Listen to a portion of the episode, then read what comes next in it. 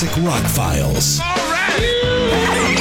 On ninety-four point three The Drive. Yeah! Winnipeg's Classic Rock. Kelly Parker with ninety-four point three The Drive, music director Mike Young. Hi, Kelly. Okay, well, sadly, this, I think, is going to become a regular occurrence, a regular start-off to the Classic Rock Files over the next few weeks. Uh, Adam Schlesinger, the Fountains of Wayne co-founder, who earned an Oscar nomination for writing the theme song of the movie That Thing You Do, has died due to complications from the coronavirus at fifty-two years old. Yeah, and this is one of those, probably the second biggest death in music so far. Joe Diffie, country star, passed yeah. away over the weekend. Mm-hmm. Uh, I think he was sixty-one. Mm-hmm. Uh, he was said to come to Dolphins Country Fest later this summer even. It's not a good thing, obviously, in any way, shape, or form that people are passing away, but people who are high profile that pass away and have a large fan base, it helps bring it home how, how real this is. When you start to lose people, not just a close family member, but someone you've looked up to and idolized Uh, your whole life. And there were a lot of people that looked up to someone like Adam Schlesinger. You mentioned Fountains of Wayne. Of course, they're best known as being like a one-hit wonder for Stacy's Mom. Yeah. Uh, when that came out. Love that uh, song. Awesome tune. Uh, of their album, Welcome Interstate Managers. Um, they uh, got two Grammy nominations for that song, but you mentioned also the Oscar nomination. He did the music for That Thing You Do, the Tom Hanks film in nineteen ninety-seven. Which I think is the first film Tom Hanks produced, and he also directed it. Uh, so he earned Oscar, uh, Golden Globe nominations for that. He was also a ten-time Emmy nominee, receiving recognition for a whole bunch of shows that he did music for, including Sesame Street, The Colbert Report, the Tony Awards telecast. He also received the Tony Award nomination, two of them actually, for the two thousand eight musical Cry Baby. He also did a, a recent show called Crazy Ex-Girlfriend on the C W, wrote one hundred fifty songs for the series, and earned an Emmy Award for the song Antidepressants Are So Not a Big Deal from that show. So this guy, outside of Fountains of Wayne, has kept very busy uh, doing a lot of stuff you probably heard if you watch any of those shows or movies, mm-hmm. uh, but you wouldn't have put two and two together that it was actually him. And he was actually working on a musical when he passed away with Sarah Silverman for his best-selling memoir called The Bedwetter. Fountains of Wayne was pretty prolific as well. Six studio albums between ninety-five and twenty eleven, and a lot of soundtrack work. You're talking about the T V work, but uh, Fountains of Wayne had stuff on the soundtracks too. There's Something About Mary, Me, Myself, and Irene, Jim Carrey stuff, and uh, Shallow Hal as well. And Fountains of Wayne, the name, named after a lawn ornament store in Wayne, New Jersey, at the suggestion of Adam Schlesinger's mother. Obviously, the Farrelly brothers were a fan, as all those movies you mentioned were Farrelly brothers films. I, that's probably a good guess, yeah. So we've lost Adam Schlesinger, but as you say, and this had occurred to me as well, the only upside, and of course we have to be very careful how we how we phrase that, but you understand the message that we're giving here, and I agree with you.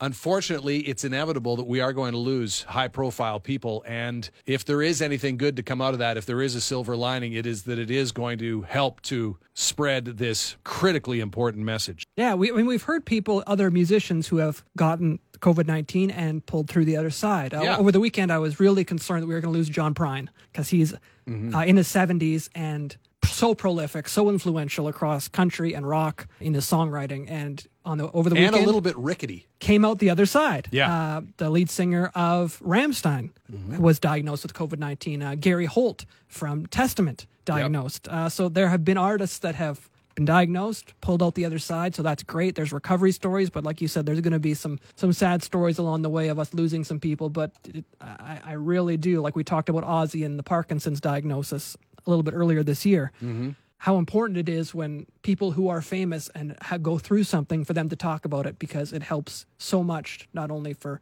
raising awareness of what's going on around us, but really bringing it home to people who are fans and maybe are just like, this can't touch me, I'm untouchable. Yeah. But once it touches, it's not going to touch everyone's family, but yeah. it certainly will touch someone along this whole road that you've been a fan of or looked up to at some point in your life. Well, John Bon Jovi was saying that his seventeen-year-old son, Jacob, he thinks was never diagnosed because he can't get tested down in the States, and especially in the part of the country where they live in New York. Uh, but he thinks that he has just uh, recovered from a mild case of the coronavirus, uh, the disease caused by coronavirus. And so that's two people, right, in John Bon Jovi's inner circle who have been diagnosed. His son, not officially, but David Bryan, keyboard player, has been confirmed as uh, having a coronavirus diagnosis. And that was a couple of weeks ago.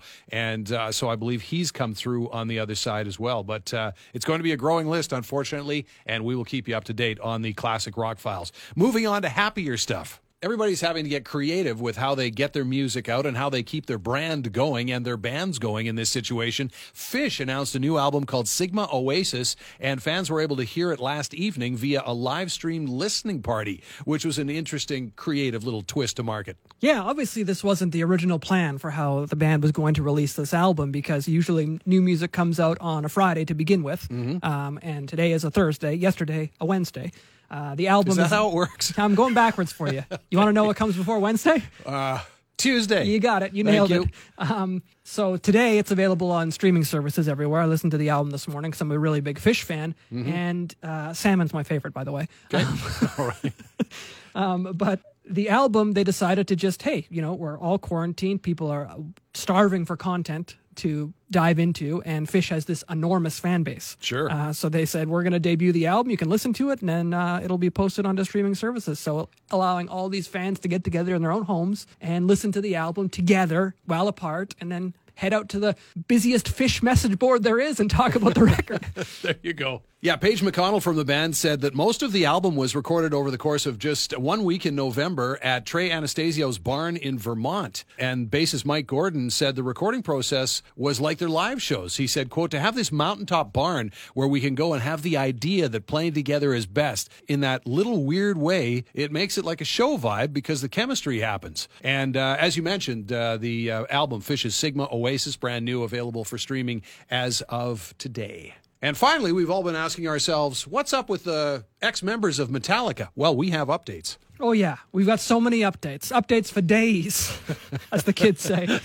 Uh, so Jason Newsted, of course, former bassist for Metallica, basically talked about his back problems and how much his headbanging affected uh, his day-to-day life. Uh, he hasn't really talked about this with anyone other than the people who were in the band and his family and his doctors. But he said that in nineteen ninety-two, he was about eight to ten months into a tour with very little rest, and he herniated uh, his C-discs in his back. It was because he was headbanging so much at every single show. If you ever watched the old Metallica shows. I've always wondered about like, that. Like, he's just spinning his head, and it's just nonstop. He's played, he's like a thousand times per show, every show. Yeah. The doctors told him that he was giving himself whiplash every night, doing it thousands of times a day, how many in a week, in a month, literally millions of times. Obviously, your neck and your back, it's flesh and bone, it breaks down. He's let himself heal, and he hasn't headbanged in nineteen years now. I wonder if he gets a coin for that. There is. Wow. It's like a recovery. I've always wondered about the headbanging thing. I like the music, right? But when I'm listening to it, I'll just be doing the head nod, right? I'll just be doing the thing. But the guys with the long hair that will do the headbang thing, and then they'll stop for a couple seconds, fix their hair up, and then they'll do it again. I've always thought that was an odd ritual. I think it's just something that artists did because other people before them did it. It was like part of the aura of heavy metal. Just like crowd surfing is the yeah. aura of like punk rock and metal, but you go to a show now and there's like two people at a concert that insist on crowd yeah. surfing, and everyone's like, okay, sure, well, you know, pass this guy along, but like no one would be missing it if you didn't do it. But there's always like one or two guys that just like, I'm here, yeah. I gotta do it. It's Metallica in twenty twenty, and yeah. I'm doing it. So uh, anyway, he went on to say that, of course, his uh, current project, this Chop House band, he says, I play guitar, lighter instruments, and acoustic instruments, not this maple five-string bass that weighs twenty pounds. All that ergonomics is nutty. I don't believe that's an actual sentence, but that's what he said. All that ergonomics is nutty? He's trying, you we know. Could, we could break the head that bang, down. I blame it on. Yeah. But he said it was a workout doing the shows. He says, I stayed the exact same weight for twenty-seven years. We always knew that was going to happen. You can weigh yourself before the show, and it was at least a three-pound difference, sometimes more, at the end of the show. We rate the power and energy of the show by how many T-shirts we went through, and you could wring them out and fill up a bottle. There's an image for you. Four was a pretty good show. Everybody had their way of keeping fit. I took my bicycle on tour with me for years. So there you go. If you need a workout regime, just join Metallica. Mm, same yeah. same weight for twenty-seven years. As we've been saying, yeah. Let's see. Who else can we touch base with who's ex-Metallica? Ooh, Dave Mustaine. He's urged the band's fans to do their part in keeping everybody healthy while they're at home. Last night, Dave Mustaine released a video message via the official Megadeth YouTube channel saying this. I just wanted to check in with all of you guys and see how you're doing during the quarantine. I hope you guys are taking the time to uh, stay indoors and, and quarantine yourself, and especially take time to wash your hands a lot. Me, I've been staying at, uh, indoors. I'm on day twelve right now, and I've been washing my hands a lot and uh, listening to a lot of Megadeth music, putting the final touches on our new book and working on the new Megadeth album, and uh, looking forward to doing our next tour once this is all over. So uh, until then, just want to thank you guys uh, for following us, and uh, check back regularly at Meganus dot com and to see what's going on with us. And until then, wash your hands a lot, stay safe, and we'll see you soon.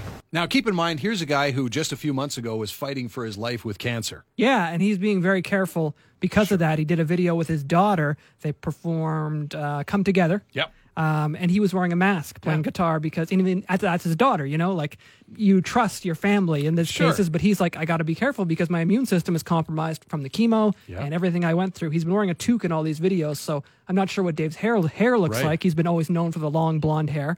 But and imagine the guy comes through this cancer battle last fall and it's like, I got the all clear from my doctors, back to touring in twenty twenty, and then, oh, son of a bitch. Yeah, he was he was blocked again. He also released a video of him walking his miniature horse around his house, so that was fun to watch. He's As joining Arnold Schwarzenegger and uh, bringing different types of pets to light. Sure. Between them, between them and Joe Exotic, we got all kinds of different animals to look forward to when we go to the internet nowadays. We're good to go. And he's also written a book. There is a September eighth release date for Mustaine's new book, Building the Perfect Beast. Yeah, and I didn't know anything about this book until he talked about it. Uh, it's actually about the making of their iconic record, Rust in Peace, which was released thirty years ago this year in nineteen ninety.